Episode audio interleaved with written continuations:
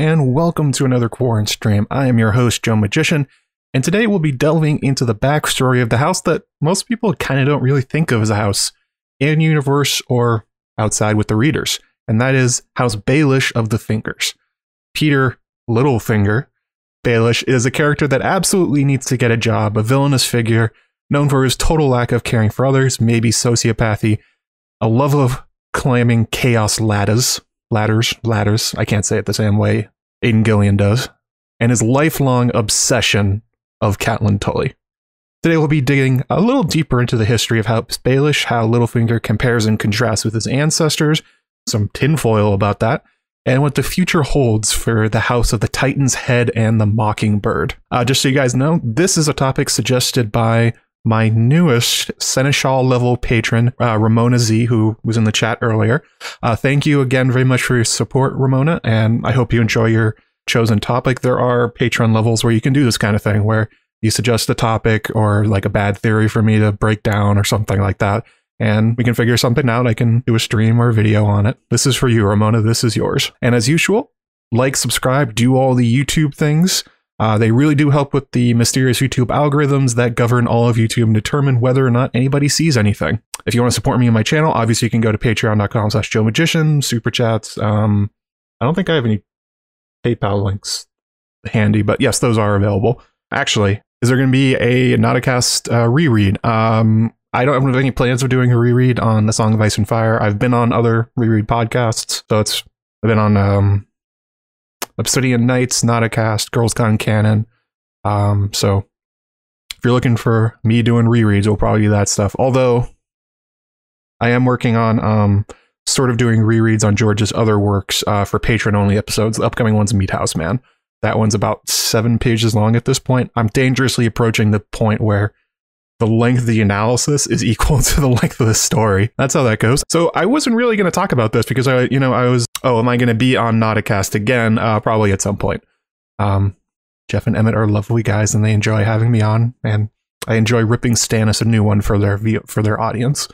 Uh, but yeah, today we're going to talk about House Baelish, but um, I don't know if you guys noticed it, but um, just a quick detour. George released the new Not a Blog today.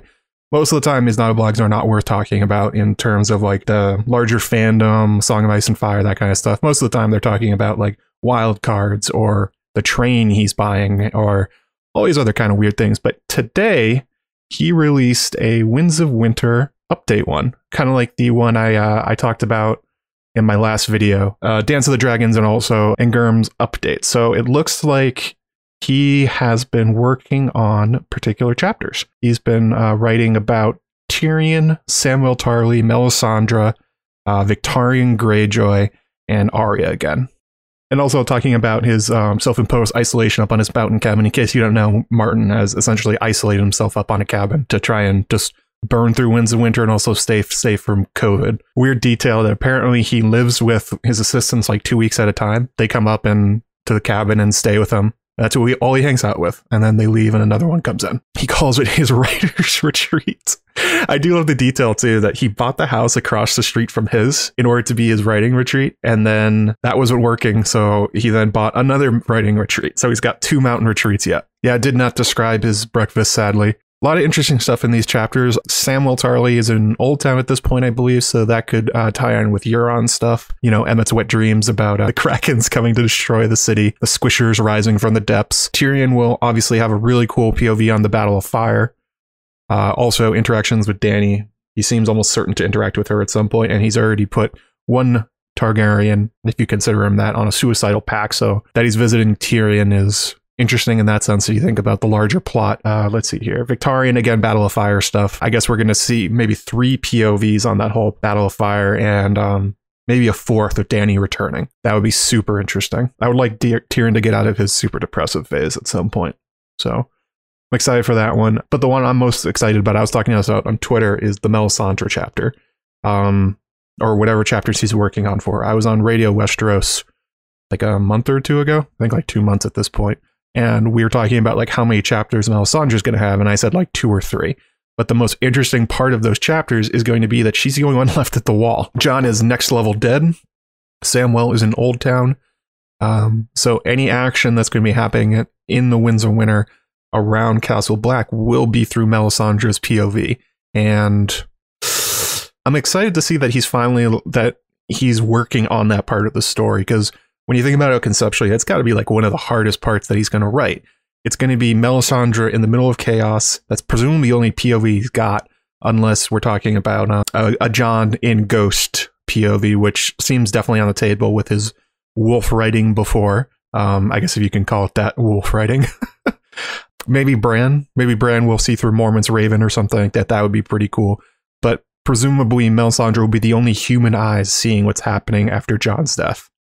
And the show example tells us that she'll be the one to bring him back from the dead. I don't know if that's going to be necessarily true in the books, but definitely her the way she's being used for high magic, the way she kind of sees Jon as her patron at this point with Stannis gone, invites the idea that Melisandre will be very motivated to bring the Lord Commander back from the dead if she can. Speaking of, there is Ramona in the chat. Uh, she says, "I am very grateful for your high quality." For the high quality of your streams, George should also be grateful you keep us busy while he was hanging with Vic and Ty. Yeah. Um, again, thanks so much for signing up for Patreon, Ramona this one's yours. Yeah, I, I think I also just think like you should go check out the Not a Blog post, just not for like Winds of Winter update, which is super interesting as a Song of Ice and Fire fans, but also like his state of mind, what his life is like at this point. It kind of makes sense to me that he's been writing Samwell and Tyrion because he sounds um he sounds pretty isolated, sounds pretty lonely, sounds kind of um, down in the dumps, which is sort of where Sam and Tyrion came from in his brain. Those are like his those are the kind of characters he pours his worst feelings into. Um, you know, feelings of inadequacy, feelings of isolation, feelings of being an outsider. So if he's writing those chapters, it's probably coming from this sort of place, which I find interesting. Oh yeah, uh, good call, Chrissy of Old Stones. Slam that like button. We got 90, 118 here, 50 likes. Remember, we get to 150 likes. That hat's going on.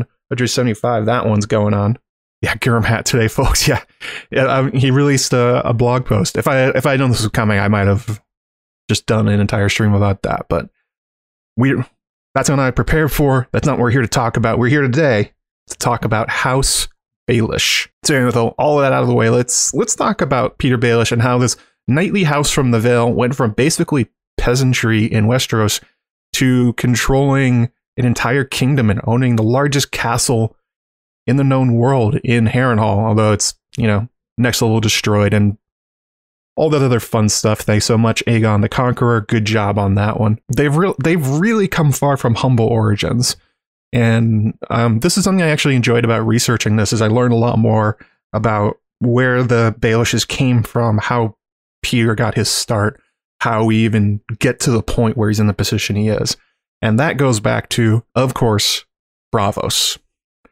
Uh, this is not something they touched on super amount in the show, and I'm sure whatever Maester Mary is, she's excitedly jumping up and down because we're going to talk about Braavos. House Baelish originates with um, Petyr's great grandfather, who was a sellsword in Braavos, fighting for House Corbray in the Vale. Uh, the timeline of this is is um, kind of fun to think about where George placed them. So there's four generations. Uh, wait, great grandfather, grandfather, father, Petyr. So four generations of Baelishes in Westeros, if you assume like 20, 25 years in between each generation, which is pretty normal, then with Petyr being born in 268, you end up with his grandfather likely coming to Westeros during the Blackfyre rebellions. Uh, I would actually go as far to say probably the first Blackfyre rebellion. And the reason for this is that during the Blackfyre rebellions, the Corbrays fought on the side of the Targaryens. Uh, they were a loyalist faction, and in particular, Sir Gawain Corbray of the Kingsguard um, had his famous duel on Redgrass Field with Daemon Blackfyre with his Lady Forlorn Valyrian steel sword. Um, the two of them went back and forth for an hour. Like most duels are over in minutes. It is kind of insane to think about how what that duel must have been like among all this chaos. Daemon does win, and in an act of mercy, he asks for um, Sir Gawain, who's also of the King's Guard, to be taken from the battlefield and spared um, for noble reasons, I guess. And I'm wondering if this is maybe where this Braavosi sellsword the ba- of the Baelishes proved his worth to the Corbrays and the Veiled Lords. Um, mostly because this is really the only time throughout any of the Blackfyre Bones we really hear about the deeds of House Corbray. They kind of disappear from the narrative afterwards. It's around Gwayne that um that this happens, and given the the timing, it would it would make a lot of sense. You know, when you're talking about a massive civil war in Westeros, the Blackfyres versus the Targaryens, you would need a lot of soldiers. And you'd be hiring sellswords left and right. It would totally make sense that um, the Corbrays would reach out across the narrow sea to Braavos to get some sellswords.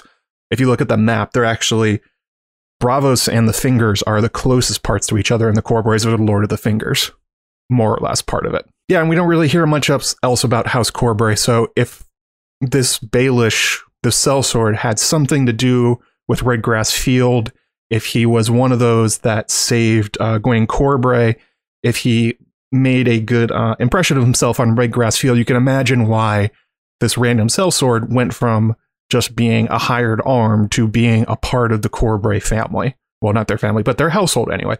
That's what ends up happening. Uh, from what we understand, the sellsword basically joins the house of of uh, the Corbrays. Somehow he proved his worth and loyalty. Um, easiest connection is probably maybe Bronn. That's probably the um, what we should be thinking about here. Nobody sells swords that found their way into a noble house seemingly permanently. That sort of thing happens all the time throughout history, relatively well throughout history, but it's relatively rare, especially for uh, what we're talking about with the Baelishes, where they were immigrants from uh, Braavos. That kind of thing is much more uncommon. So this particular sellsword must have been exceptional in some way to make the Corbrays keep them around. Oh, Sophie B in the chat. I wonder if the Baelish, the sellsword, had been a water dancer concerning Petyr's own physical stature. Absolutely. It could very well be like a Syrio Forel kind of figure, somebody that absolutely proved their worth within the Vale and decided to stay.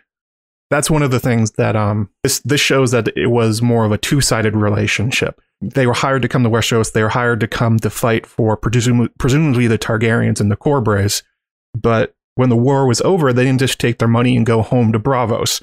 This Baelish decided, I'm going to stay here in the Vale, which is quite a choice.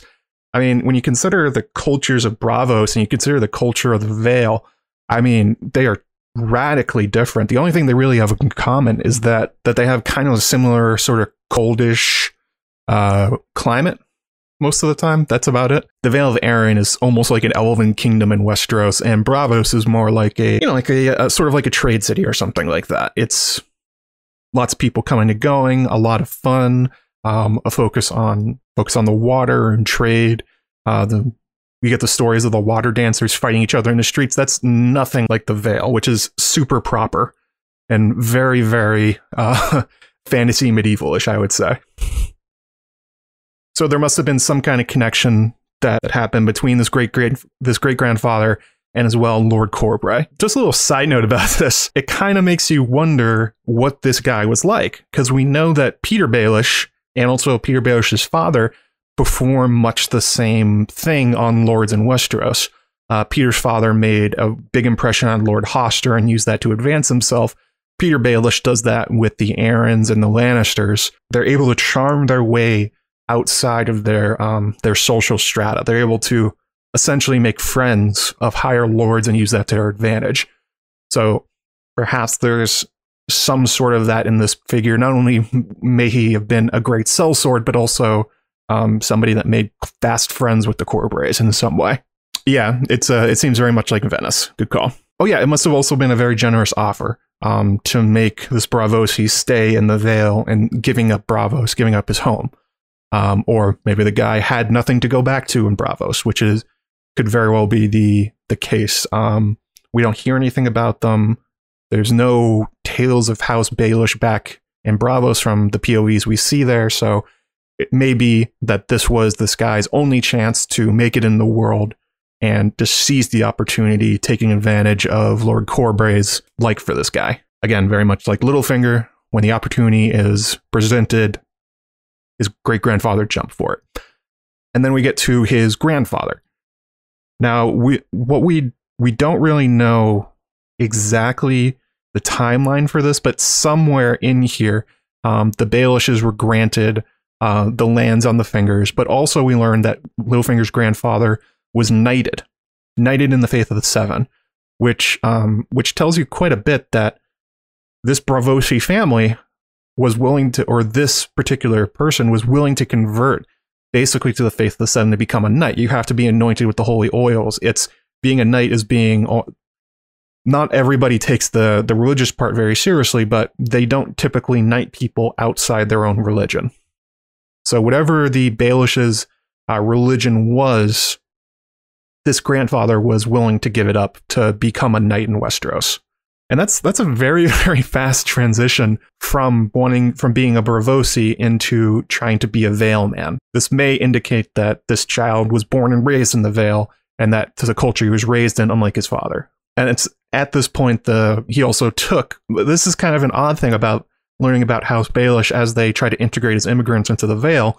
Um, he takes the head of the Titan of Braavos with its flaming eyes on a light green field as his sigil and that's that's a, such an unusual choice. But it also indicates, obviously, that he had did some exceptional service for Lord Corbray. Maybe this was a favor being paid off for a favor being paid off to his father for whatever he did during the Blackfyre rebellions. This could have been during another Blackfyre rebellion. There were other battles, other wars, um, maybe the third Blackfyre rebellion or something like that. I I was thinking about this while I was reading somewhere in the world while Dunk and Egg is happening, um, there are the members of House Baelish running around, which is kind of fun. I wonder if like George toyed with the idea of having a Baelish show up in one of the um, one of the jousts, uh, like the Mystery Knight. This would have been the, uh, probably around the time frame when that young man um, was knighted, or at least when he was growing up. Oh, um, super chat here from um, I'm going to pronounce that Vladimir Raskin. I think that's Rush, Russian somethings. Uh, what would be the origin of Littlefinger's intelligence, political wisdom? Could it be he acquired it from someone or something? It does seem likely with just how quickly this family rose from being sellswords to where Littlefinger is that intelligence was a trait of or a um an important part of House Baelish it is extraordinarily hard to go from cell sellsword to knight. It's extremely hard to go from knight to landed knight. There's all sorts of hedge knights out there. And then to go from even a landed knight to a lordly person like Littlefinger is not something that is done easily. It's it it shows massive amounts of intelligence, ambition, and political maneuvering to be able to do that because you don't just have to be a good knight. You don't have to just be a good fighter. You have to do it in such a way that your lord finds out about it and will, and is willing to reward you for it. Yeah, the, I think there is definitely an idea that this family from Braavos is one that is very intelligent and also very good at marketing themselves and making sure that their services are not unrewarded. Thanks so much for the super chat, though. Yeah, I agree, Sophie B. It is kind of unusual that the Baelishes were so willing, just one generation away, to completely give up their religion.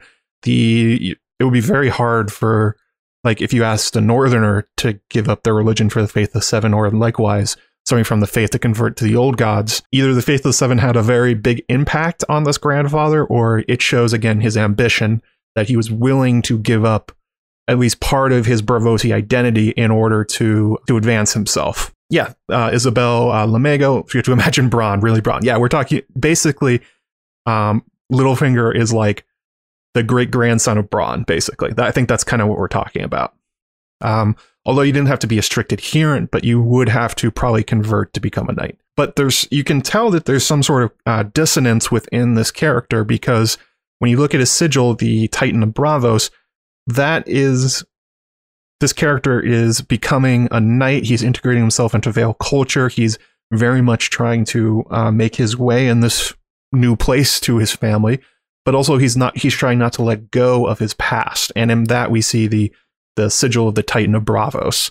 Um, so that everyone knows when they write against him in the lists when this guy uh, fights against you they are looking at you know the titan of braavos itself. He doesn't really want to let go of that aspect of himself or at least an homage to his father. Yeah it's a very fierce sigil it's one that's supposed to probably inspire dread. It's angry. It's got fiery eyes. It would be intimidating. So I think this tells you that although the Baelishes seem to be very intelligent, Uh, they were very much in these two generations trying to trade on their fierceness in battle and trying to play up the idea that they are these like braavosi water dancer, fierce warrior types. That's that's the message this wants to put across. But it's also um, something important for the founding of the family because wherever House Baelish goes from here, from after being knighted, clearly uh, Littlefinger's grandfather wanted everyone for however long they lasted to remember that they are Braavosi, the Titan of Braavos, that this is their origins to never let that go. It will be with them as long as forever they as for as long as they go. Well, in theory. Thanks, Peter. Thanks about that one. Uh, but this also kind of maybe tells you about the backstory of the Baelishes and Braavos because the Titan of Braavos is pretty generic. That's not like a a thing particular to any one person. That's something that the whole of Braavos has. It, it would. I was trying to think of a comparison. I think it would be kind of like if you took like the Statue of Liberty as your as your sigil. It's it's a symbol of a culture. It's a symbol of a city. It's not really one person's thing. This may tell you that they didn't have much when they from where they came from Braavos and may inform why this family made the decision to stay in the Vale, to be to join the Faith of the Seven, apparently, to become knights instead of water dancers, I guess. There is a history, obviously, with them in Braavos, but not like an important one. Like these these were probably not people that had a lot of means where they came from. Otherwise, they would have taken the money and go home. Vale isn't exactly awesome. It also speaks to uh, kind of like the idea of them being uh, fierce in battle, being a fierce guardian, someone to be feared, you know, inspire dread, which is kind of funny when you think about Petyr Baelish as a character, but this is what his father, what his grandfather and his great grandfather were going for. They wanted to be known as the great father, uh, the great fighters they clearly were. Kind of left turn on on that one. That one did not continue. Let's see here. Oh, good point from the chat. Um, Nile uh, 001 only uh, when a relatively large group moves to a new society do they keep their religion across for generations. That's true. Uh, this would be um, a father and son that were very isolated within the Vale. So you can see how you might want to convert to the local culture and religion just to try and fit in a little bit, a little bit more. It also their sigil also doesn't feature uh, the fingers or where their castle is eventually or their castle. I mean their keep is eventually is. So I would guess the sigil came before the land. A lot of, a lot of people tend like you could think like maybe like a hand or like a I don't know something to do with the Vale and the fingers. Rather, they chose to um, instead celebrate their Braavosi heritage. And again, I just wanted to point out this is astoundingly quick upward mobility for, in particular, foreign sellsword in Westeros, where they tend to be pretty xenophobic and they don't they don't like foreigners at all. To go from sellsword to knight to landholder in two generations is almost unheard of. That uh, the only character we see kind of like that happening is sort of Bronn. Bronn is at least a native Westerosi who's uh, like experienced in this culture, who grew up in it. This is quite something for the Baelishes to be going to rising so high so fast. Usually, um, especially when it seems like they came from maybe um, a poor background or one without means, that it, they couldn't buy their way into land. They couldn't buy their way into nobility. They had to earn it through the existing lords. And again, when you look at the Blackfyre rebellions, that kind of makes sense. It's it's really interesting thinking about the fact that the Baelishes owe everything to Daemon Blackfyre rebellion. That one way or another, both these two generations seem to have been embroiled in the Blackfyre conflicts. Especially because it created a need. It meant that they had to hire out, they had to find help but it also means, in particular, that a lot of people died throughout these rebellions. A lot of soldiers would have died, a lot of knights, probably lot, many smaller families and knightly houses may have been wiped out during these, um, or exiled. The other part is exile. And if you're a lord after you win the Blackfyre rebellions, well, the Targaryens and the Loyalists were not stingy about rewarding those who stayed on their side. And, you know, getting rid of those who who sided with Dame, and that creates this uh, this power vacuum where a lot of people like the Baelishes could also step into it. And that's where we get to sort of the the Drear Fort as Littlefinger talks about it. So I'm guessing it's around this time, maybe through his grandfather, that the Baelishes are rewarded with a tiny, tiny tower on the smallest of the fingers in the Vale, uh, which belong mostly to House Corbray Littlefinger describes it. just showing you exactly what he thinks of his heritage.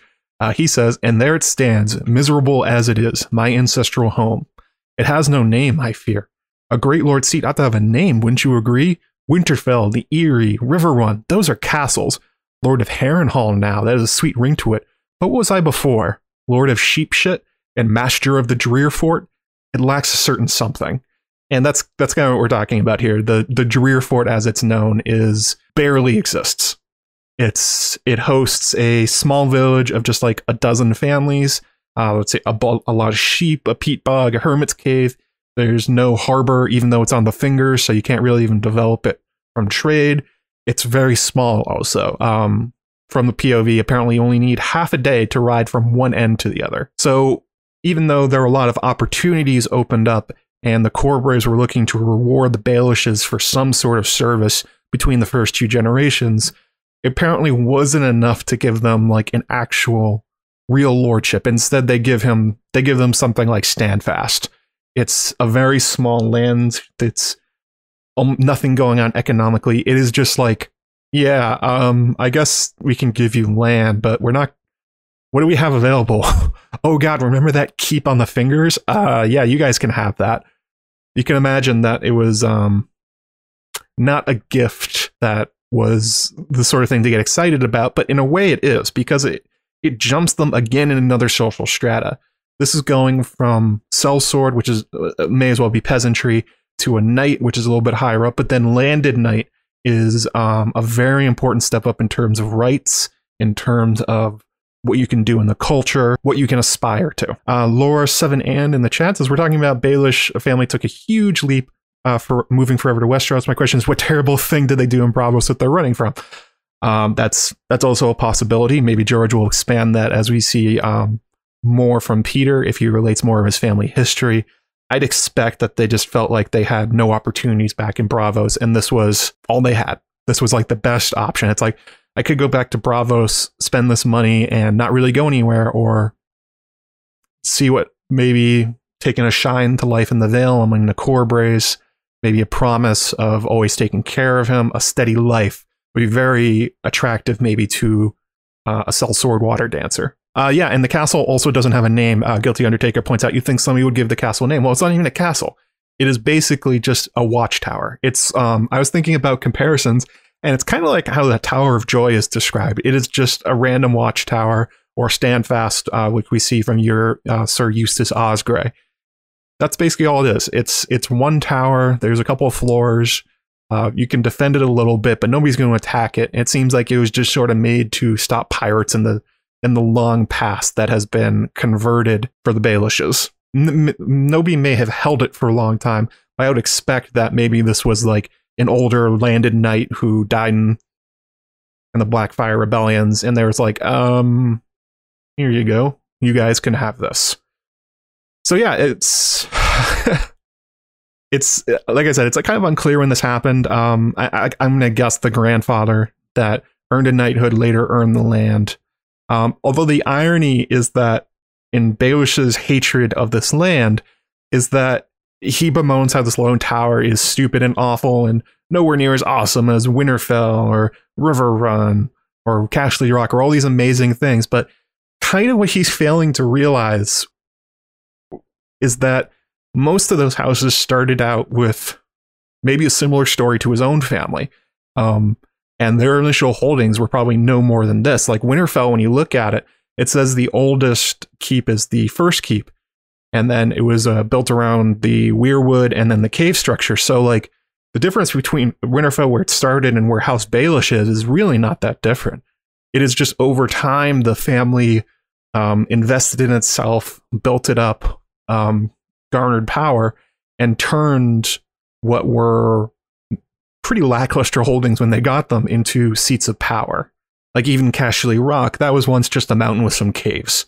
Kind of funny when you're thinking about Littlefinger and he's like, oh, why, why does, why wasn't I born highborn? Why wasn't I given all these things? So it's like Littlefinger has been given more opportunities than many, many others. Not where he wants to be. He wants to be like the Tullys, but this is still like an amazing, amazing gift to be a landed lord of any kind in Westeros. It is such a huge um, step up. Uh, Sophie B in the chat says, uh, those ancient paramounties are investments have matured over literally thousands of years, and he complains not having them only four generations in, which uh, informs Baelish's lack of respect for history and also his amazing ambition that he wants to have in his life that does not see it that way. I mean, I'm not I'm not going to go out here and say that this tower and this land is awesome, but it's also not what most people in Westeros have, which is next to nothing or literally nothing. he calls it the Drear Fort. Yeah, all castles start off that way. Um, I also find it interesting when you're thinking about how he bemoans that his home on the fingers is so terrible and it sucks and he hates it basically and he is so so so wealthy and he has amassed so much power that he just wants to completely leave it behind he could invest in this land he could maybe try to acquire more in the area especially now that lysa is um lysa is the lady of the Vale and he has a good relationship with the Corbrays. Like Littlefinger could be trying to improve his what he has and instead just completely seems to want to write it off. I don't know what kind of um what kind of industry you could probably build in the fingers in the Vale, but there's definitely an, an, a path forward for Littlefinger where he tries to actually become a great Lord of the Vale, and he completely just does not want to do that. He wants to take it in his own way. Yeah, he's a cloud chaser. yeah, exactly, Isabel. Uh, he wants to choose to take something from someone else rather than invest in his own land. Says a lot about him. Exactly. Um, that he doesn't he doesn't consider the hard work that and the amazing rise of House Baelish in the Vale as something to be grateful for. He sees it as a hindrance that they didn't go high enough for him to make his life better. There, there's ways he could have, I'm sure. Um, a lot of that land is worth nothing. Maybe he could have bought it anyway. He could have. There's things he could have done.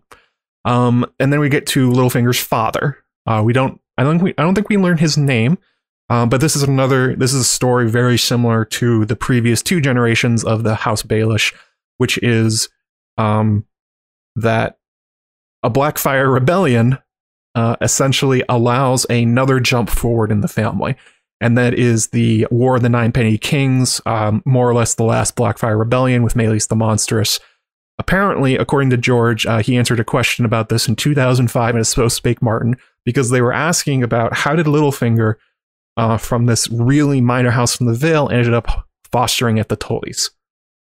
And George's answer is that Petyr's father and Hoster met up during the War of the Ninepenny Kings and became friends. Littlefinger's father later cashed in on that friendship for a favor to get his son fostered at Riverrun, something that is that almost never happens. The fostering of someone that small to another region to a Lord Paramount is highly unusual and again, it, it, probably speaks to Littlefinger's political prowess, um, those of his grandfather and his great grandfather, that this Lord Baelish, I guess he would have been maybe Sir Baelish, Lord Baelish, I guess he would have been called Lord Baelish, um, was able to again meet a High Lord, impress himself on him, become close friends, and then exploit that friendship for another jump forward in social standing. So that Petyr, instead of being the Lord of the Fingers, or the the littlest finger basically, and um, trying to work within the Vale, instead gives him an enormous jump forward, an enormous head start in that he's allowed to get to know and grow up with the Tully family, and presumably get to know many great lords, courtly culture, and get a world class education and trying to be essentially higher than they are. Again, the ambition of the family comes through here. Again, thank you, Blackfyres. Petyr Baelish owes everything to the Blackfyres. Continually, over and over and over again, House Baelish is built on the back of Blackfyre rebellions and them proving themselves in war, using that, impressing a lord, um, gaining more power for themselves. Oh, we're at 184 reviewers. Thank you guys so much. Uh, 102 lights. Remember, 48 more. Put on the hat. If you haven't subscribed, do all those things. yeah, he kind of got a scholarship. He got a scholarship out of it. Um, it he essentially got to he basically got the life of a High Lord growing up, which is um, informs a lot of Littlefinger's decision making and his intelligence later in life. But he, this is what he grew up around. He didn't grow up around the sheep and the peat bogs. He grew up obviously with the with the Tullys and Hoster Tully in particular, who is a fairly ruthless political mastermind himself. So you can imagine that, um, like people wonder what Hoster Tully was like. Um, how did he behave? Well, maybe Petyr's a little bit like that. Maybe that's where he kind of got his political scheming and his sort of ruthlessness for trying to advance his own cause and that of his of his house. Hoster seems to be cut from the same sort of cloth. Kind of funny that um that's not probably what you'd expect, but it's probably true. They spend their money on being the right side of wars. You know that is also true. I mean, you have to imagine that the Baelishes had little parts in those Blackfyre rebellions. So essentially, when these wars came up, they just gambled their futures on it and said, "All right, well, we'll just be loyalists, and God help us. I hope we make it." Uh, super chat here from um, Vampirus99. Uh, thank you so much for the uh, for the five bucks. Super generous. Uh, war creates chaos, and its chaos is a ladder. Exactly. The ladder the Baelish has climbed up was war, which, when you think about Littlefinger's current plan, seems like more it's a family plan and less than something he came up with. Just a different way of fighting, I guess. Um, let's see here. Yeah, um, I also wanted to point out again, you can probably imagine this relationship being something like Bronn and Tyrion between uh, Baelish's father and Hoster Tully, or perhaps uh, Bronn and Jaime from the show. That one probably maybe closer to the truth because Jaime actually rewards Bronn in a in a much bigger way than um, Tyrion, although Tyrion promised to. And you can also again see probably shades of Littlefinger's behavior in his father that the his abilities with manipulating lords, his flattery, his um, proving himself in ways that uh, his lords will notice, being smooth talkers, being popular, making themselves invaluable to the highborn. It seems to be sort of the House Baelish family plan. You know, find powerful lord, become friends with him, prove your worth, and then extract something of that seems very small from them, but actually ends up being quite big. A knighthood is very is an enormous step forward for most people. So is getting land, so is being fostered with a great lord. So they've done an amazing job um, jumping forward. So that that's I think that was that's very interesting for thinking about how George wrote this backstory and how it relates to Littlefinger. That Littlefinger sort of seems like the sort of person that is individually unique and super intelligent and nobody like him in the world. But then you kind of look at the rest of his family and their history. And it's like, well, no, he's kind of just running back the same plan. He's doing the same things they did. It's just that instead of proving himself on the battlefield, instead of be, instead of being the guy with the Titan of Braavos on his shield, he's instead decided a different way that he can make himself be noticed, basically. Oh, um, question here from Flinted Steel. I am broke, so can't super chat. Don't worry about it. Uh, but do you see any connection between House Baelish was founded and Tyrion deals with the Second Sons about lands and gold? Absolutely. You can definitely see that kind of relationship. Finding a lord down on their luck or someone in a time of need and getting to promise more than they probably would have otherwise. But yeah, definitely. Um, Tyrion's relationship to sellswords is probably identical to the Baelish's uh, relationship to the Corbrays and the Arryns. Uh, so th- this is where we get to the uh, part that um, my patron uh, Ramona uh, wanted to talk about, and she has some tinfoil uh, specifically about uh, House Baelish and where they came from in Braavos. Um, so the basics of it is that they wonder if the Baelishes are more than they seem, if maybe there's something a little dragonish in their backstory. Um, so I'm just going to read it out here. It says, I assume you're aware of the theories starting way back in the 80s, recently confirmed by um, geneticists, accordingly to which all people of European heritage are descending from Charlemagne, basically true. Also, I think um, William the Conqueror, as well as um, every individual who was able to have children around the 10th century in Europe. Um, I suspect Gurm was quite fond of the theories, as everybody in the Song of Ice and Fire seems to have a drop or two of Targaryen blood. Starting from there, I'd love to see a take on Littlefinger's Targaryen lineage. I have reasons to believe he is the descendant of Elaena Targaryen and, and Aegon IV through uh, Viserys Plum, perchance also descendant of Aegon's Braavosi bastards. Um,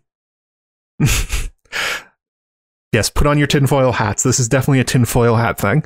Um, So these are their arguments, uh, Ramona's arguments. They say both Elaena and Petyr were small for their age as children, both very good with counting coppers. Petyr's mother is named Alayne, which kind of sounds like Elaena. Uh, Petyr owns a plum clo- coat. Elaena's hair has a particular gold strike. Brown Ben Plum, a known descendant of hers, has a st- has a salt and pepper striped beard, and Petyr has gray threads running through his hair. Boy, I guess I'm a secret Targaryen too with that one. I got all that gray hair. The above mentioned uh, Ben has mixed Braavosi and Westerosi heritage. Uh, one of Aegon's Braavosi bastards is called Balerion. The first Baelish to arrive in Westeros could have been a less fortunate son of him.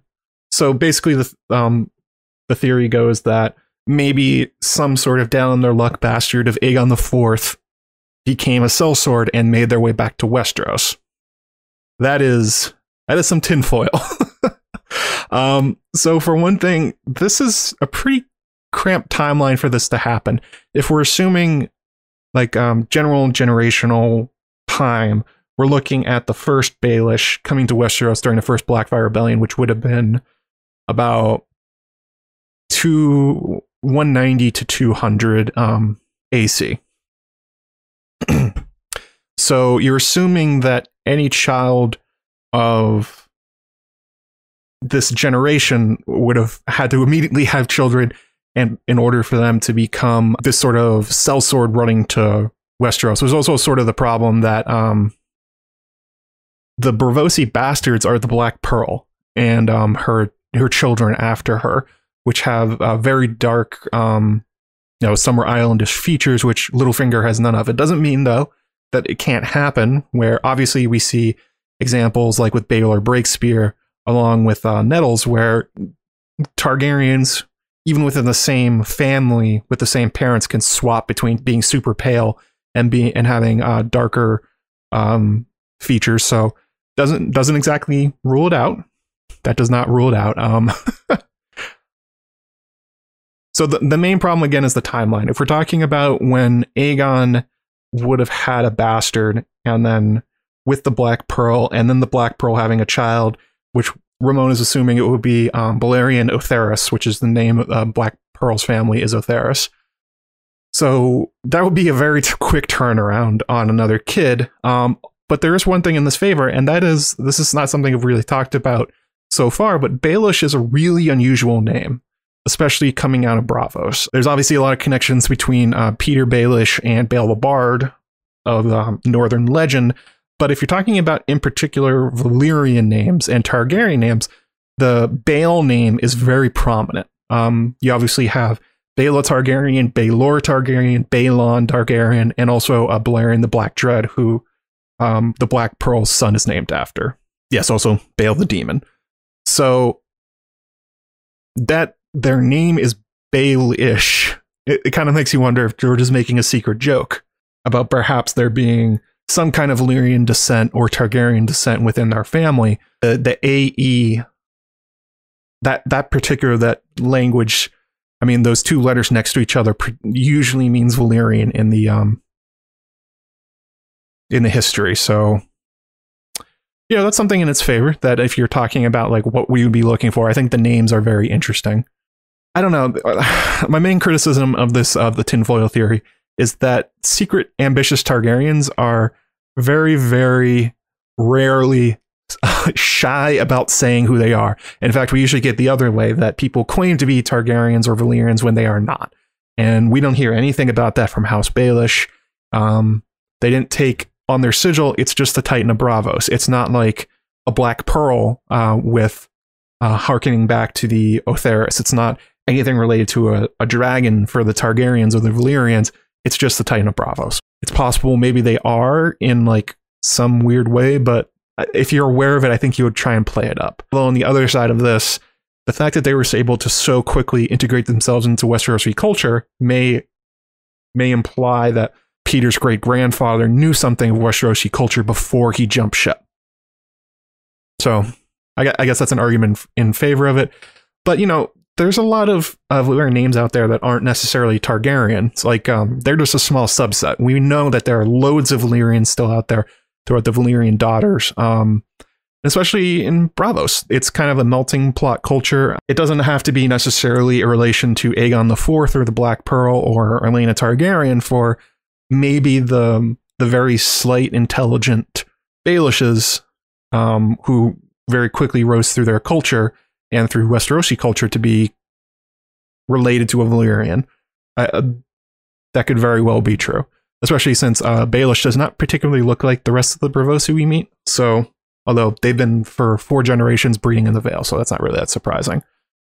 Oh yes, also the Long Waters. Um, yeah, there's all sorts of ways for Valyrian blood to come out of Braavos. Um, the Targaryens were not quite a lot of their um, of their bastards and such made their way to Esso, so totally possible. Um, if it's true, I would guess they were not aware of it. Um, although it does set up a really interesting thing if Varys is a Blackfyre is actually true, because this would be super interesting if uh, Baelish and Varys are enemies and they're actually like a Targaryen and Blackfyre fighting each other without really knowing it. That would be that would be the kind of thing George would probably revel. um, and there's also the idea that um, the Petyr himself has bought brothels and he's a skilled merchant. So, you know, it could be like if he's connected to the Black Pearl, who is known as a famous courtesan, that would be something interesting for George to play on. I don't think so. Um, I appreciate the tinfoil, but you know, tinfoil's fun. So let's grab a, uh, a question from. We're about an hour in, so let's grab a question from uh, Patreon and uh, maybe a few from the chat, and then we'll finish up the rest of the outline. Uh, Eric F, a frequent uh, patron questioner. Thank you so much, Eric, for all your good questions. Uh, did uh, Baelish face any penalty from Hoster impregnating Lysa?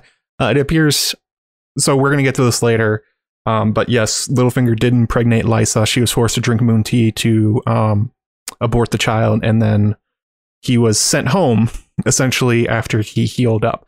And it seems like Hoster's punishment for Littlefinger was essentially to banish him back to the Fingers and remove him from Catelyn, Lysa, and Edmure, his only friends in the world, and essentially say, We're done with you. Um, I don't know if he maybe it was sort of a little punishment that Hoster even let the duel happen with Brandon and Littlefinger.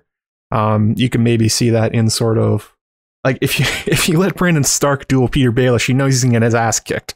So very possibly that Hoster let it happen, hoping maybe Petyr would die or be injured, like uh, learn his place sort of thing, and then sends him back to the Vale. So that seems to be kind of the punishment.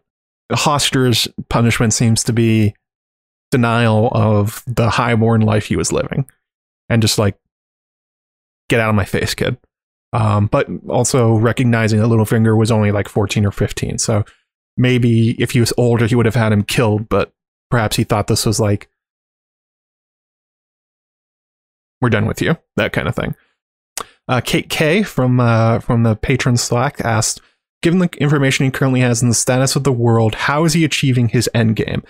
Littlefinger's end game is something that's debated a lot in the fandom, and um, I was going to get into that a little bit more in um, just a few minutes further down in my outline. But his out his his end game is sort of I sort of perceive it as a just total destruction of the Tullys and the Starks and himself being above them.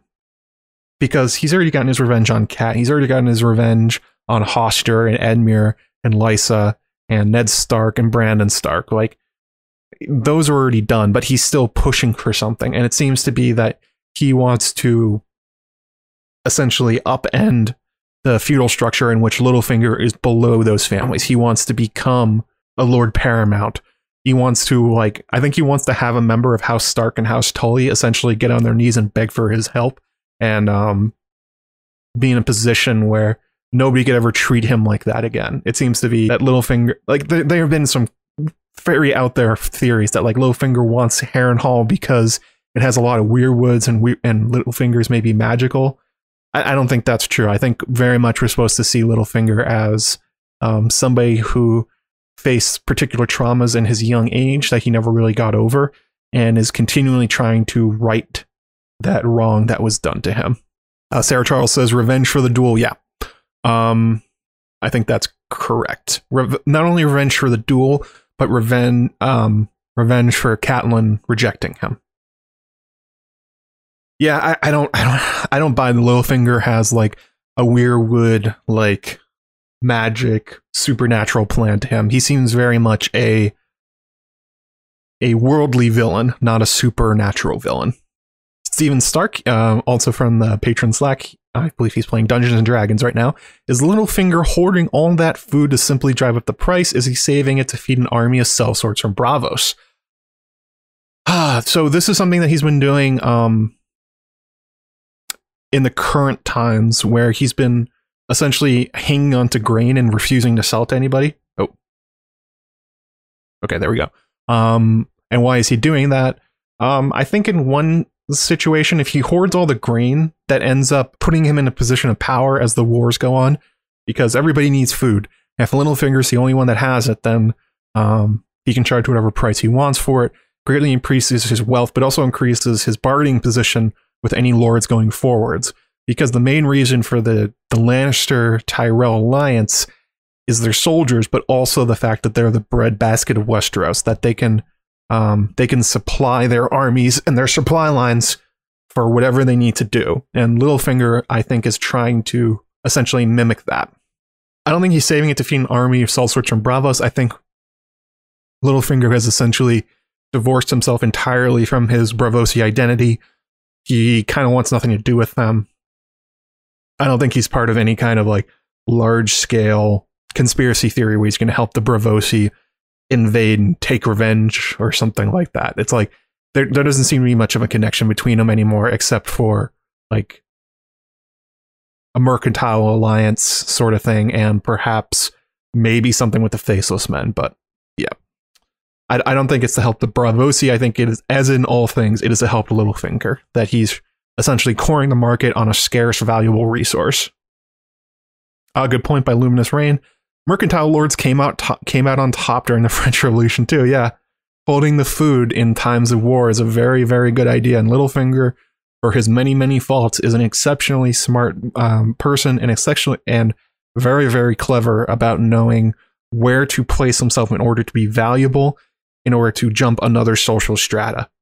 Like even when you think about where he started from, being just fostered in the Vale, that's that's something that could make you like a courtier for the rest of your life. But Littlefinger instead jumps from that and even an embarrassment and almost dying. And he goes from there to Master of Coin, from master, I mean, from there to a customs officer, from there to Master of Coin to the small council to being a Lord of Westeros. So that seems to be Littlefinger's whole thing. The the hoarding of the food is another example of this plan. Yes, many, many, many, many, many faults. Littlefinger is a terrible, terrible person. Um, only Shadowkin says, wasn't he trying to fulfill prophecy somewhere with the Whent red-haired daughter in Harrenhal? No, I don't. I don't think that. I don't think that has anything to do with that. I don't think Littlefinger is like trying to acquire skin changer magic or anything like that. I think he likes the red hair because Cat had red hair. I think he wants Harrenhal because it's an important, massive castle with history, and he has the money to fix it if he wants to. Um,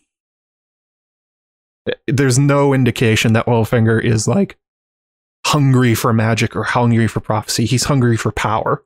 And that's what Harrenhal uh, and the Vale and with taking Sansa Stark and marrying Lysa Tully, that's what they that's what those give him. They don't give him like the I I don't think he gives a shit about the Isle of Faces. He cares about the power Harrenhal represents. Oh, super chat here from Amanda, aka Disputed Lambs, uh, thank you so much for the five dollars. Very, very generous. Um, hey Matt, I'm trying to do an Amanda impression. I did a bad one. Will Harry the Heir survive the winds of winter? Um, maybe. I don't think. I don't think he's going to survive a dream of spring. Um, it seems the, the Harry the Heir is an impediment to Littlefinger. He's being propped up by the Royces and the Lord Declarant as an alternative to Littlefinger and Robert Arryn and Lysa.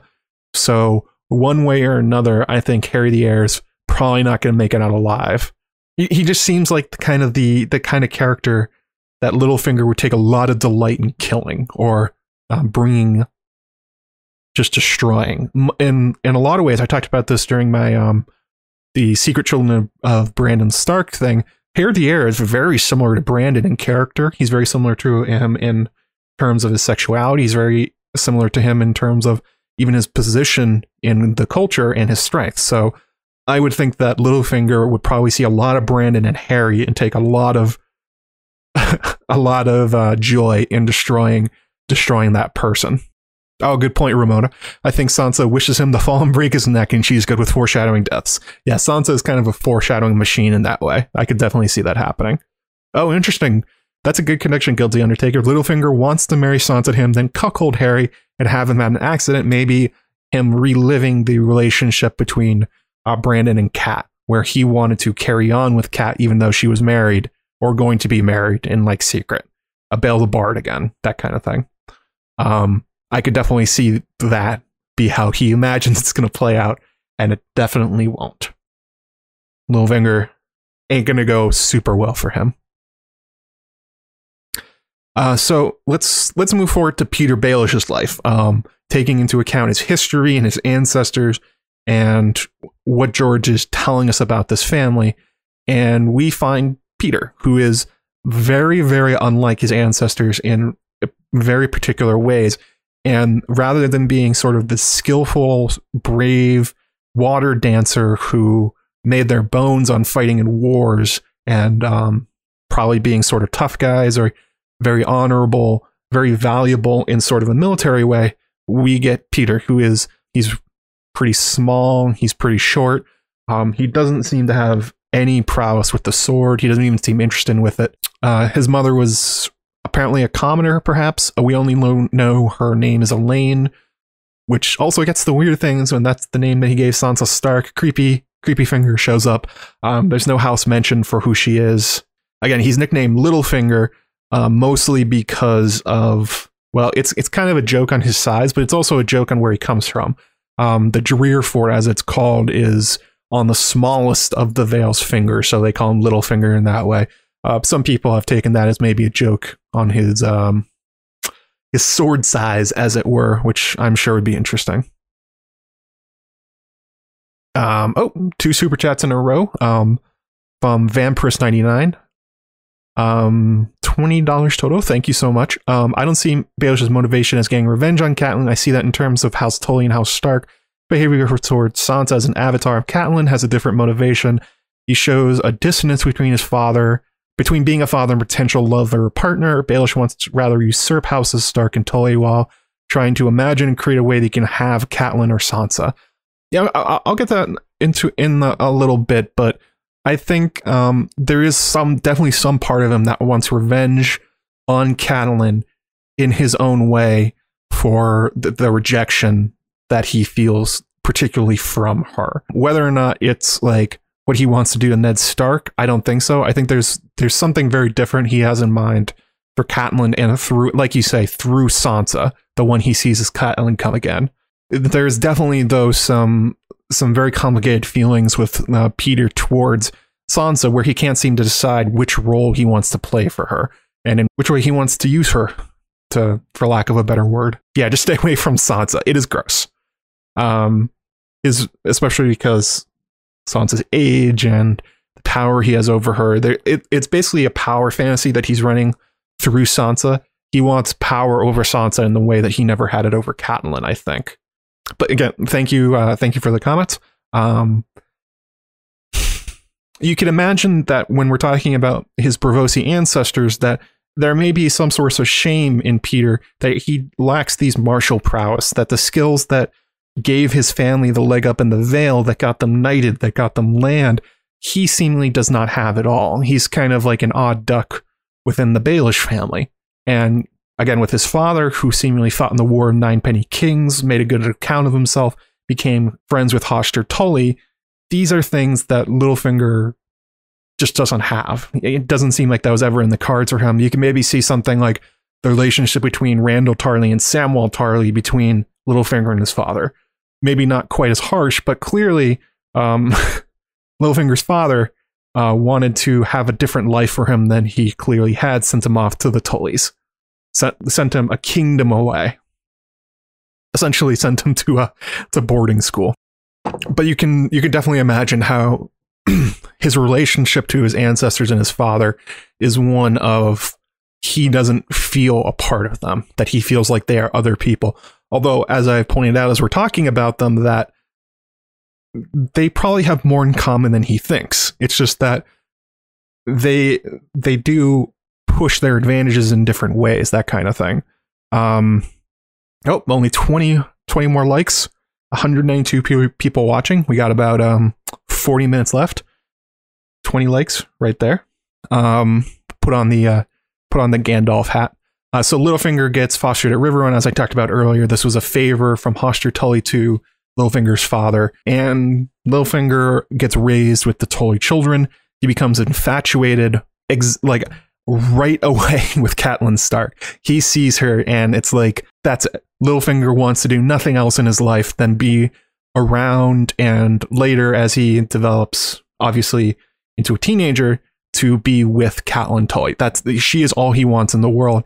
But he also was, of course, very good friends with Lysa Tully and also Edmure Tully. Grew up playing games with them.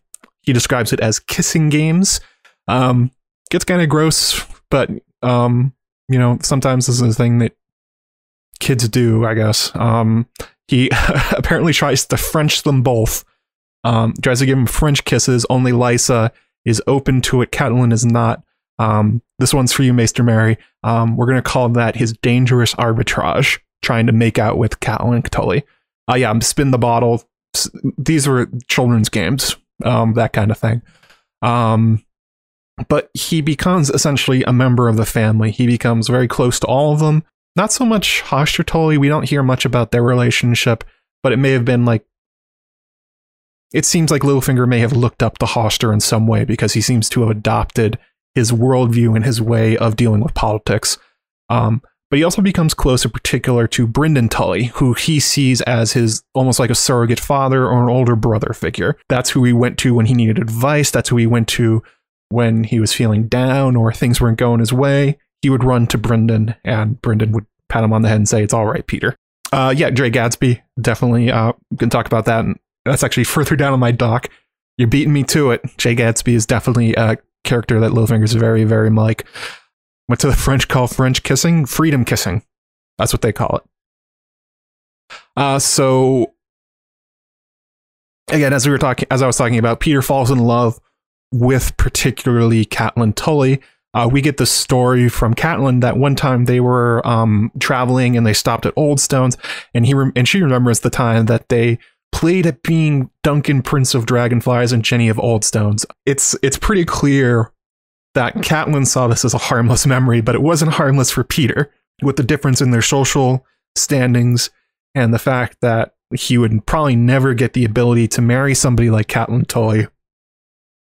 Seeing um, seeing himself and her in sort of a gender uh, gender inverted version of Duncan the Prince of Dragonflies and Jenny of Old Stones is something that he probably held very dear to his heart and probably still does. That story and that memory is probably very painful for him that he was not able to to overcome the differences in their upbringing. It's one of those things where it's like, oh, I thought we were just playing a game. Well, one of you was playing a game. Catelyn was just playing a game. Littlefinger was playing out the future he wants. Um, and this is kind of where we get into what George thinks about Littlefinger, what he thinks about Petyr Baelish, where he comes from. And as wait, who said that further up? Who said Jay Gatsby? Guilty Undertaker. Um, Littlefinger, according to George, is very similar Jay Gatsby from the book The Great Gatsby. George answered this question on not a blog a while back. Uh, he got a question about the the kind of obvious obvious comparisons between Jay Gatsby and Littlefinger, and he says yes, there's a lot of Gatsby and Littlefinger. Book Littlefinger anyway. TV Littlefinger is a different sort of creature. Uh, gotta love George making sure to draw the difference between the two characters. But yeah, Littlefinger in the books is super different than um, Aidan Gillen's Aiden Gillian's. I'm not sure how to pronounce his name. Um, his version of Littlefinger in the show, where that's more of like a uh, they call like a mustache twirling, scheming, obvious villain.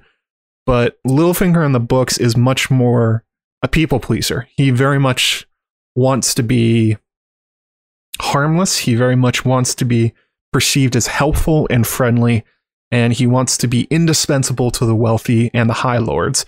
And that's sort of what you get from Jay Gatsby, where Gatsby um, started off with a similar story where he had a crush on Daisy um, as a as a younger man, couldn't end up getting her because again differences in their social stratas, and then Jay spent the rest of his life trying to essentially ascend to her level to attract her back, and he's very much in the vein of these figures and very much like that story of Jay Gatsby, and that in particular that they are willing to do immoral or illegal things in order to get to that place where they can get back their the woman that they love that doesn't love them back. Thinking that the pro this is sort of this is sort of a funny thing but it's like Littlefinger very much thinks that the problem between him and Catelyn is that oh he's Littlefinger from the Vale and it's like that's not the problem dude Santavia Major says Jay Gatsby is likable not creepy or villainous um, I think this is an important point, though, that Littlefinger is not exactly Jay Gatsby. He's like him, and um, he shares the basic plot structure. He shares the basic relationship between himself and where he's coming from and where he's aspiring to. But this is sort of a germified version of Jay Gatsby, if you will, where it's not one to one. George took this basic character who just wanted to be everybody's friend for these lavish parties um, and use that to gain political and social power. But then uh, George twisted it more and made him more murderous, made him more villainous, made him more unlikable. But on the surface, the relationship between most people at court and Littlefinger of the books is very similar to the way that the people in high society uh, felt about Gatsby yeah, it's it's more deconstruction, not a one to one. There was also a really good post by um, the user. I don't know if you guys know Cantus. Um, I think he's coming up soon on Gray Areas Obsidian Knights podcast. But he's one of the um, really great writers in the Song of Ice and Fire fandom. He's got a lot of great theories, and he brought up the comparison as well between Littlefinger and the story Wuthering Heights. Um, I'm going to drop that in the chat. I'll probably put in the description.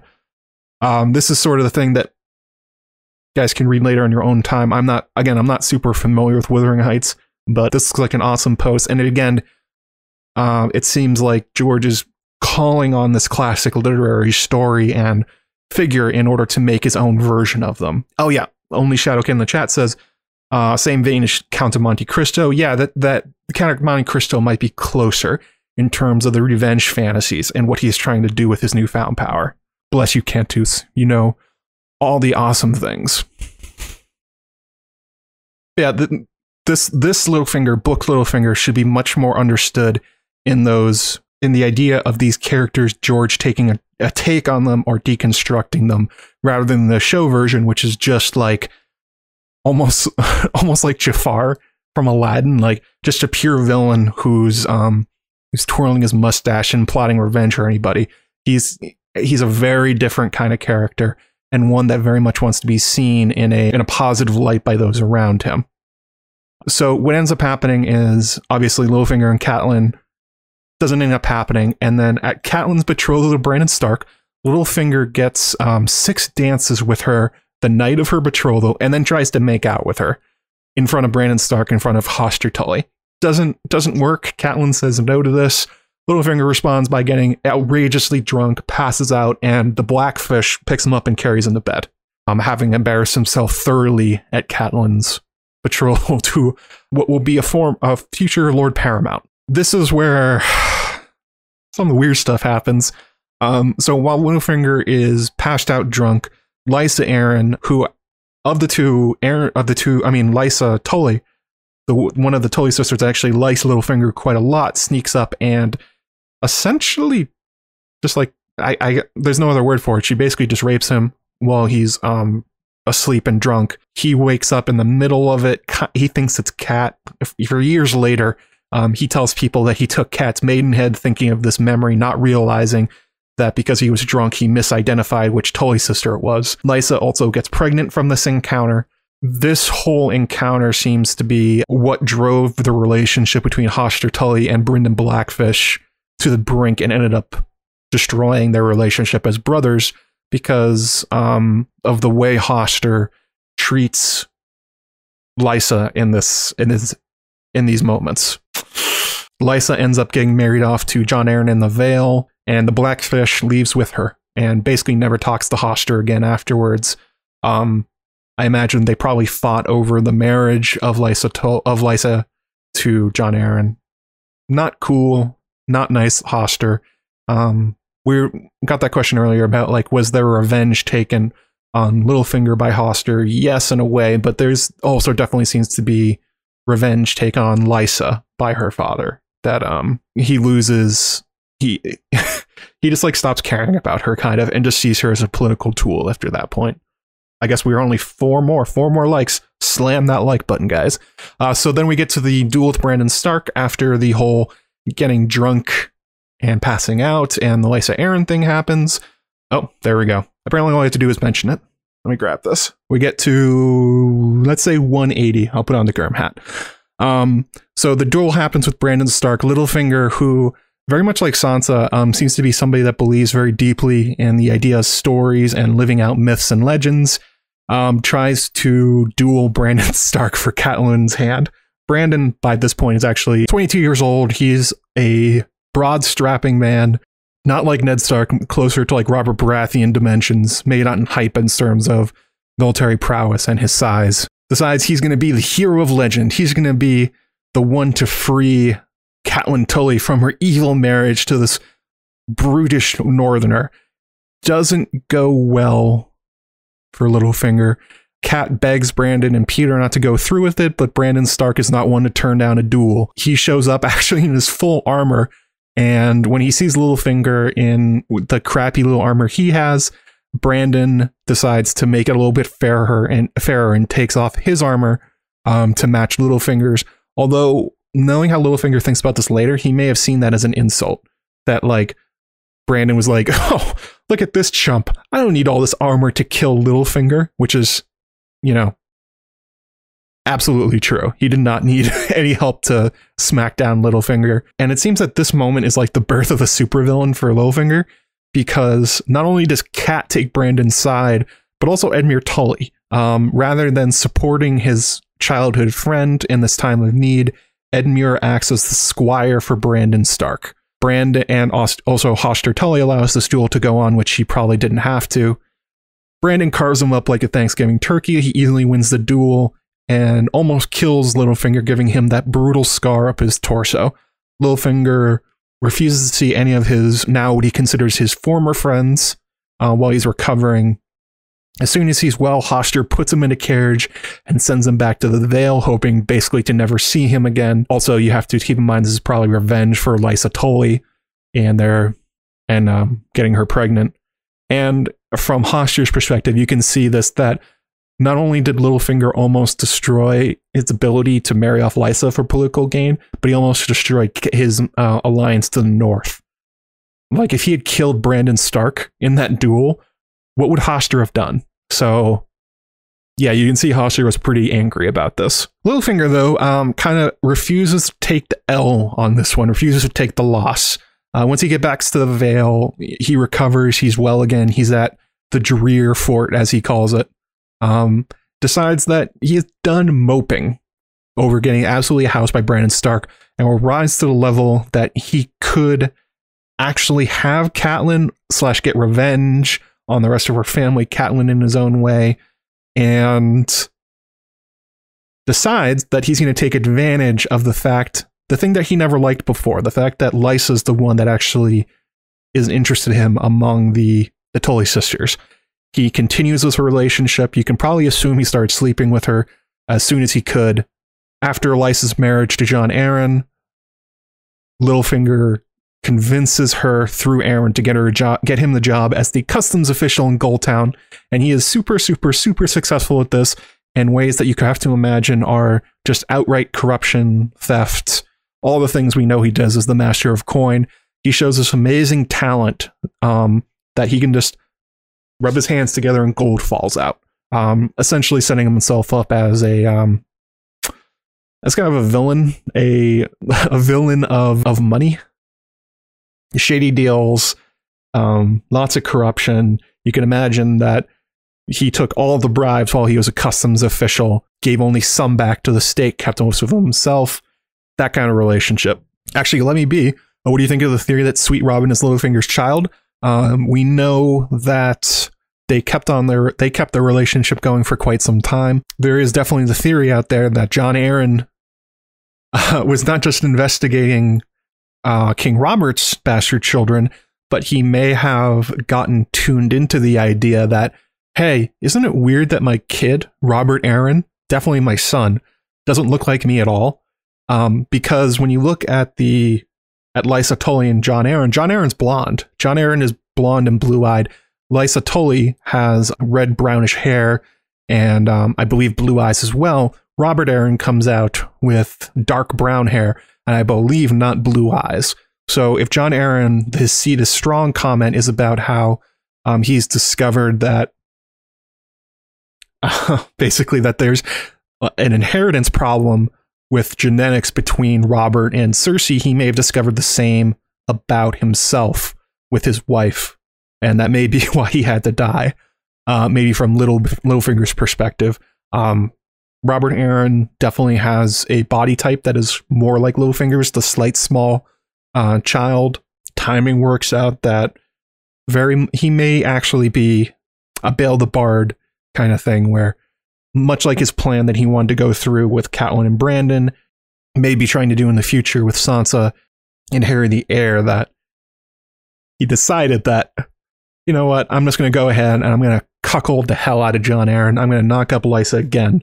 And it seems like she was all for it. It's certainly interesting theory, um, considering the fact that they were carrying on a relationship this whole time, a sexual relationship. Very possible. Um, I would find it interesting if that was like a subplot to the whole Jon Arryn thing that he actually found out about Littlefinger and Lysa, and Littlefinger was like, "Fuck, I gotta kill him," or maybe Lysa found out. But using this relationship with Lysa, obviously Littlefinger gets her to get him a place at court when Jon is brought to court after Robert's rebellion, becomes master of coin, and eventually a place on the small council. And then we get sort of Littlefinger in the current time frame where there's like almost too much to talk about with Littlefinger's um, actions in the current story because this was specifically um, looking back on his history, his relationship to these things. I thought this would be a good time to talk about his Mockingbird sickle, um, sigil, where despite the fact that House Baelish has this like great history of being strong warriors, of making themselves um, known to known to their lords as people that can be depended on, that they are effective in combat. Again, Littlefinger had none of that. That he did not seem to inherit that from his parents, or at least from from his mother. So for him, it may have been that the Titan's head was the sort of thing that was almost mocking him because it's it's a callback to something he does not share. He doesn't have these abilities. And it also may have been a problem for Littlefinger because as he felt as though he was an outsider a lot of his life, especially being the the lowly Littlefinger in the court of the Tullys, that showing off that he's not even Westerosi, that he's Braavosi in origin, could have been a thing that he wanted to get rid of in order to kind of make himself seem more more likable and more part of Westerosi culture. Uh, I saw some people in the chat were talking about earlier. The the mockingbird is mostly known for a bird that makes fun of other birds in a way, where they they are exceptional at mimicking the bird calls of other birds in order to mess with them. That seems to be maybe what Littlefinger is playing on. I also saw a, a Reddit post about this where they're talking about how the mockingbird is not a native species to Westeros. I guess I, I don't really know about that, but I thought that was an interesting uh, connection of true. That Littlefinger's um, he is essentially distancing himself from his family and his ancestry as much as he can. He wants nothing to do with the Drearfort, as he calls it. He wants nothing to do with the fingers. Um, he wants to forget his time with the Tullys, basically, except for when he brags about the time that he took Catelyn Tully's Maidenhead. Did not happen. Yeah, he uh, he just doesn't want this connection to Braavos. He doesn't want this connection to his great grandfather, his grandfather, his father. John Moore, I had the stream muted because my wife came in to talk to me and I left the room. Came back in and Matt has a wizard hat on. Yeah. I do have a wizard hat on. Look at that. And it seems to be that Littlefinger, in his response to Brandon Stark absolutely destroying him, he decided that he would try and win in this different way. Um, I think in the show, he, I'm not sure if this is repeated in the books, but he said like I would never play their game again. And the Mockingbird seems to be his way of doing that. That he's going to be everybody's best friend until he's not, and then stab a, a knife in their back, which ends up being what happens. Oh, good myth here from Amanda. Uh, the myth of the first Mockingbird was a man who wanted to be ruler of them all and use his gift of voice to kill people. Seems like a good fit. Yeah, Littlefinger also um, is a great talker. Um, there's a lot of language about the way he talks about singing songs. So again, Bael the Bard idea, but basically that he entrances the court with hear with um, letting them hear what they want to while it ends up helping himself. There's also been some ideas I've seen in the fandom that Littlefinger like is like against the feudal culture and he's bringing it down to be like a capitalist and trying to like destroy feudalism. I don't think that's actually true. Littlefinger more seems to be that he wants to have a total mastery of the feudal system because that's what he knows. He doesn't want to tear it down because then he would lose his his one edge he has over the stupid lords, and that he's smart and able to use it against them, kind of like Euron Greyjoy does with the Ironborn culture. He just wants to elevate himself, destroy his rivals, and become better than them rather than actively remaking the culture in a different way. Oh, do I think he'll lose his tongue? You know what? Let's let's talk about that now. talking about the Winds of Winter in House Baelish. Uh, there's a few quotes that are super interesting in terms of foreshadowing. Uh, we know in the show that Littlefinger ended up getting caught in his lies by Sansa and Arya. Arya kills him. There's definitely parts of that that will not be the same. Obviously, the Jeyne Poole Sansa merger won't happen. But the idea that Littlefinger will probably rally the Knights of the Vale, maybe around Harry the Heir, maybe around Robert Arryn to go north, to help Sansa reclaim Winterfell is definitely something that's on the table, especially since Littlefinger has in the past essentially daydreamed about going to Winterfell, again, getting revenge on the Starks some more. Um, and there's two quotes here that are super interesting, especially because they relate to Sansa. And like we were talking about earlier, how Sansa is sometimes a foreshadowing machine. Uh, this is from the Ghost of High Heart, one of her prophecies. She says, I dreamt a wolf howling in the rain, but no one heard his grief. I believe that is Greywind. I dreamt a clangor. I thought I, I dreamt such a clangor. I thought my head might burst, drums and horns and pipes and screams, but the saddest sound was the little bells, red wedding. I dreamt of a maid at a feast with purple serpents in her hair, venom dripping from the fangs. That is Sansa's hairnet being used to kill Joffrey. And then later I dreamt that maid again slaying a savage giant in a castle built of snow. Um, that last one had puzzled readers for a while, but then we get a a callback to this in the Alayne chapter, and this is when Sansa was in the Eyrie and she was building a snow castle version of Winterfell, and Robert Arryn comes out and starts messing with her, and they get into a little fight, and this is the the line that happens. A mad rage seized hold of her. She picked up a broken branch and smashed the torn doll's head down on top of it, then pushed it down atop the shattered gatehouse of her snow castle. The servants looked aghast, but when Littlefinger saw what she'd done, he laughed. I don't know if you should laugh at this one, Littlefinger. If the tales be true, that's not the first giant to end up with its head on Winterfell's walls. Those were only stories, she said, and left him there. Now, this one takes a little bit of thought to piece it together, but the basic idea is you have to remember that Littlefinger's actual family sigil is a Titan's head, a Titan, a giant. Those are cognates for each other, basically. Or synonyms? Synonyms. That's the right word. Um, so, um, like Amanda says in the chat, um, there's definitely this idea in the fandom that Littlefinger will get caught at some point by Sansa, and she'll be, and he will be executed and his head placed on the walls of Winterfell like giants in the past, that the Titan's head, not the giant's head, will be the one on the gates of Winterfell, and that the, the ghost of Highheart, when seeing this dream, did not differentiate between giant and Titan. Um, yeah, heads on spikes. Again, we'll probably see some version of Littlefinger the, rallying the Knights of the Vale and the Lord's Declarant, but there's I don't think Yohn Royce is going to stand for Littlefinger as long as he did in the show. Um, and Harry the Heir, again, as I said before, stands as a problem for Littlefinger. House Royce wants to use Harry to replace Robert Arryn, who they maybe suspect is not Jon Arryn's, but is definitely sickly and the tool that Littlefinger is using to rule the Vale.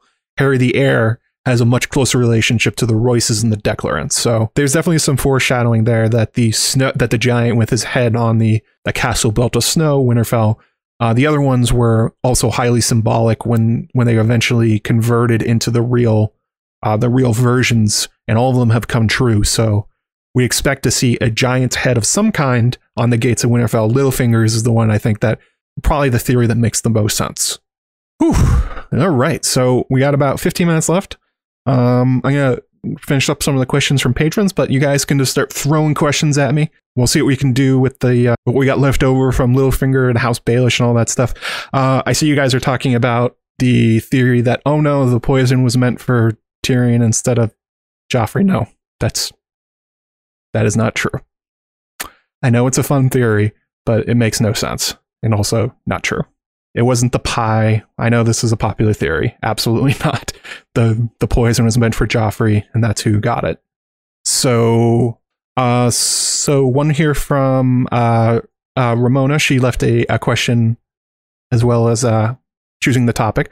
Um after being chased from Riverrun, somehow around the same time, Rhaegar extracted Lyanna from from around Harrenhal. Um, Petyr had the opportunity to cross roads with the happy couple. Do you think he's the one that launched the Rhaegar kidnapped Lyanna fake news and convinced Brandon of the truth of it? So this is a theory that has been around for a while that um in an effort to mess with everybody, Littlefinger intercepted a message and then passed it on to Brandon Stark saying that oh no, this wasn't they didn't run away from for love or running from Aerys or anything like that that he made it a kidnapping in order to cause a war. Um, as far as we know, at this time, Littlefinger was back in the Vale. Um, so I don't think there's much of a chance of that happening.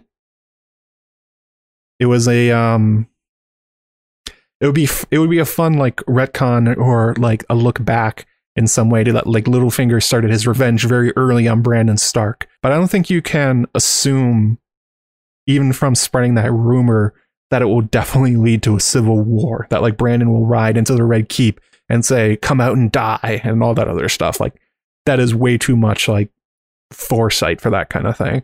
For what happened with Brandon and Lyanna, I mean, uh, Rhaegar and Lyanna, and how it got to Brandon. It's probably just like a game of telephone where um, a misunderstanding got repeated to Brandon. He thought the worst of it. He was already already very mad at Rhaegar for giving Lyanna the the queen of love and beauty at at the um Harrenhal tourney. So he probably was already against Rhaegar in his own way, unhappy about that whole thing, and then just took it the wrong way. Uh, Guilty Undertaker asks, is House Baelish a foil for Dunk, both lowbornish men who owe their rise to the Blackfyre Rebellion? I think there's definitely um, a way you could read Littlefinger's ancestors and also um, Littlefinger's rise to power as a yeah as a foil to Dunk. Very different ways of getting to power, but I think the major difference between them is that there's a genuineness to Dunk that isn't there to Littlefinger, and but definitely the idea that they essentially rode the Blackfyre rebellions and continue to this day in order to take advantage of chaos in a way that benefits them. Although Dunk doesn't really see it that way. He sort of does good deeds and then is accidentally rewarded for it, not really thinking it through.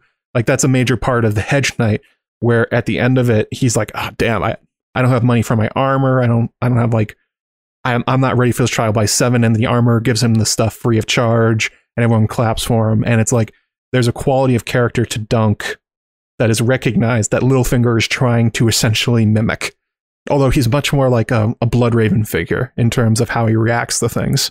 But definitely both examples of how the lowborn are rising to power in the vacuum of, you know, lords and knights and soldiers who died during the Blackfyre rebellions.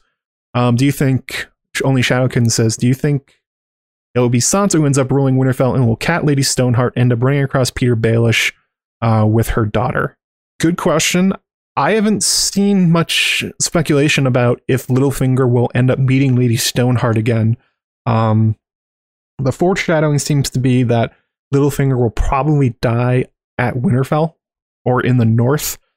I don't know how if Lady Stoneheart will make her way up there, but I would definitely like to see that would be a really cool scene if the two of them cross paths at some point. And will Sansa be the one that ends up ruling Winterfell? It could be. I don't think Bran's going to. Maybe Rickon. I, I, I don't know if he's going to die or not. Um, I don't think Jon will do it. I don't think Jon will end up ruling Winterfell. So if it's not Rickon, it probably will be Sansa. Yeah. Um, Robb Robb Stark is not Brandon Stark's child. Robb was really, really. I mean, uh, Brandon Stark was long, long dead when Robb was conceived. You can't fake that. Robert in at uh, from Indie Geek places Littlefinger at the end of Crossroads at this point, relating the kidnap story to Brandon. Yeah, I, I, I tend not to agree. I tend not to agree with that one. Uh, Radio Westeros did a whole story, did a whole um, episode on this that you guys should listen to, and it doesn't seem like Littlefinger was really anywhere near there. It, I don't know. It's it's. I would be surprised if Littlefinger had his finger in that one.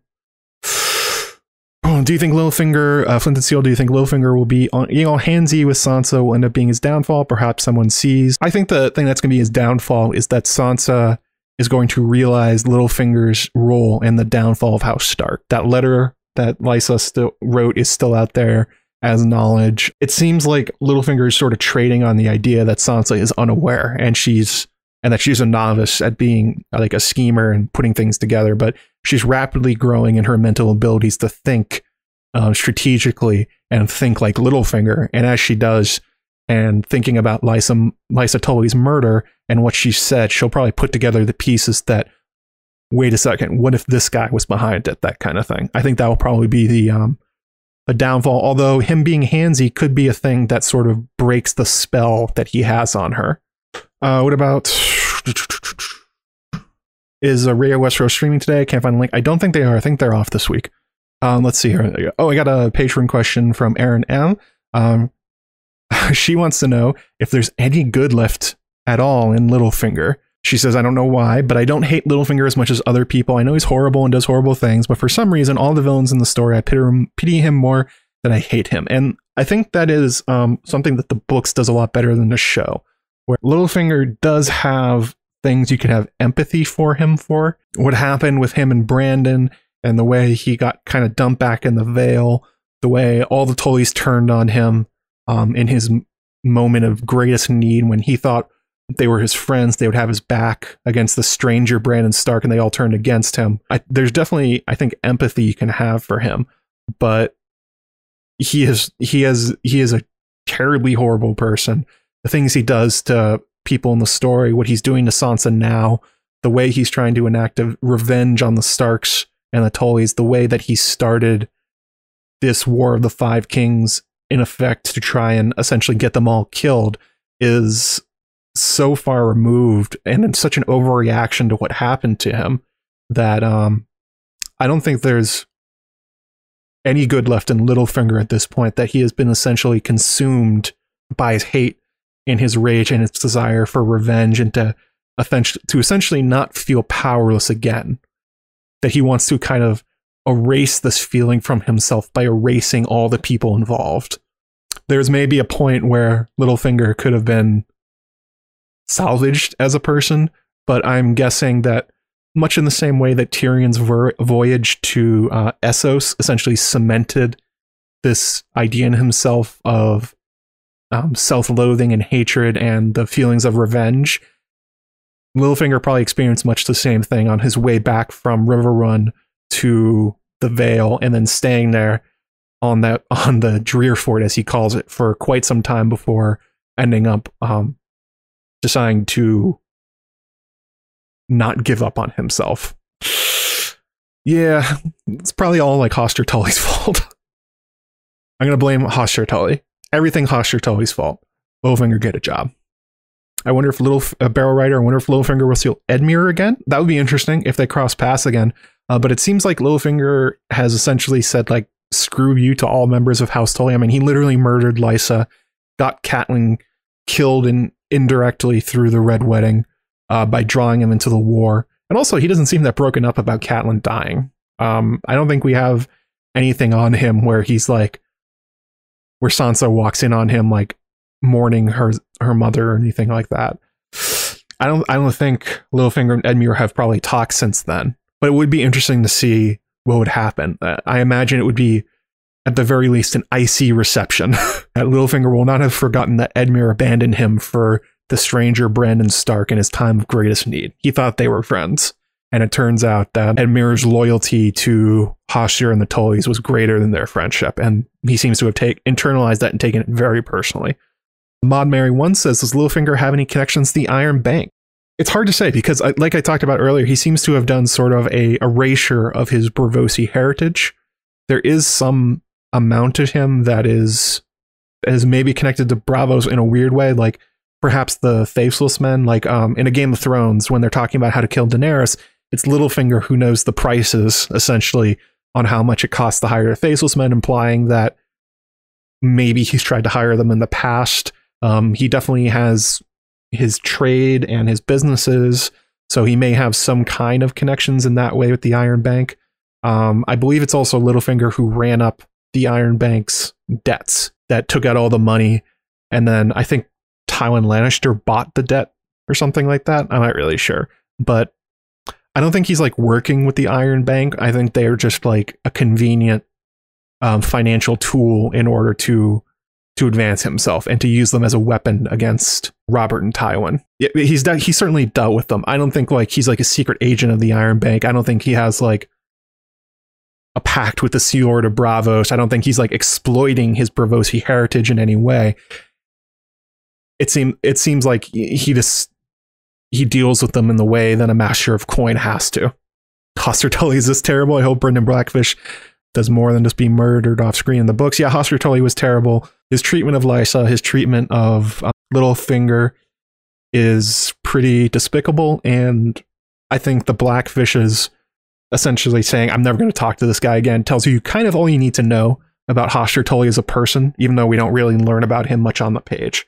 Bryn, the Blackfish seems like a pretty stand up, moral person, good head on his shoulders, and he thinks Hoster's a piece of shit. So, oh, Stanko um, says, Stanko says, Oh my fucking god, I am live watching Joe Magician. Hi, how's it going? Glad you could uh, catch it, although we're to end in a few minutes. So, Guilty Undertaker says, Why would Littlefinger mourn Cat when he has a new improved cat, aka Sansa? That's a good. And it's, I think it's uh, something I, I read in analysis is talking about Littlefinger and his relationship to Cat, and that he's not actually in love with Catelyn Tully as or Catelyn Stark as she exists as a person because they haven't talked to each other in like 15 years. He's in love with the idea of her, much in the same way I was talking about last week with the relationship between Cersei and Rhaegar, where it's to Littlefinger, Catelyn's sort of a life not had, a not so much a person, but a thing to a thing to him, a thing to be chased, something to be acquired, another asset. Th- that sort of seems to be how he treats their relationship, which is terrible.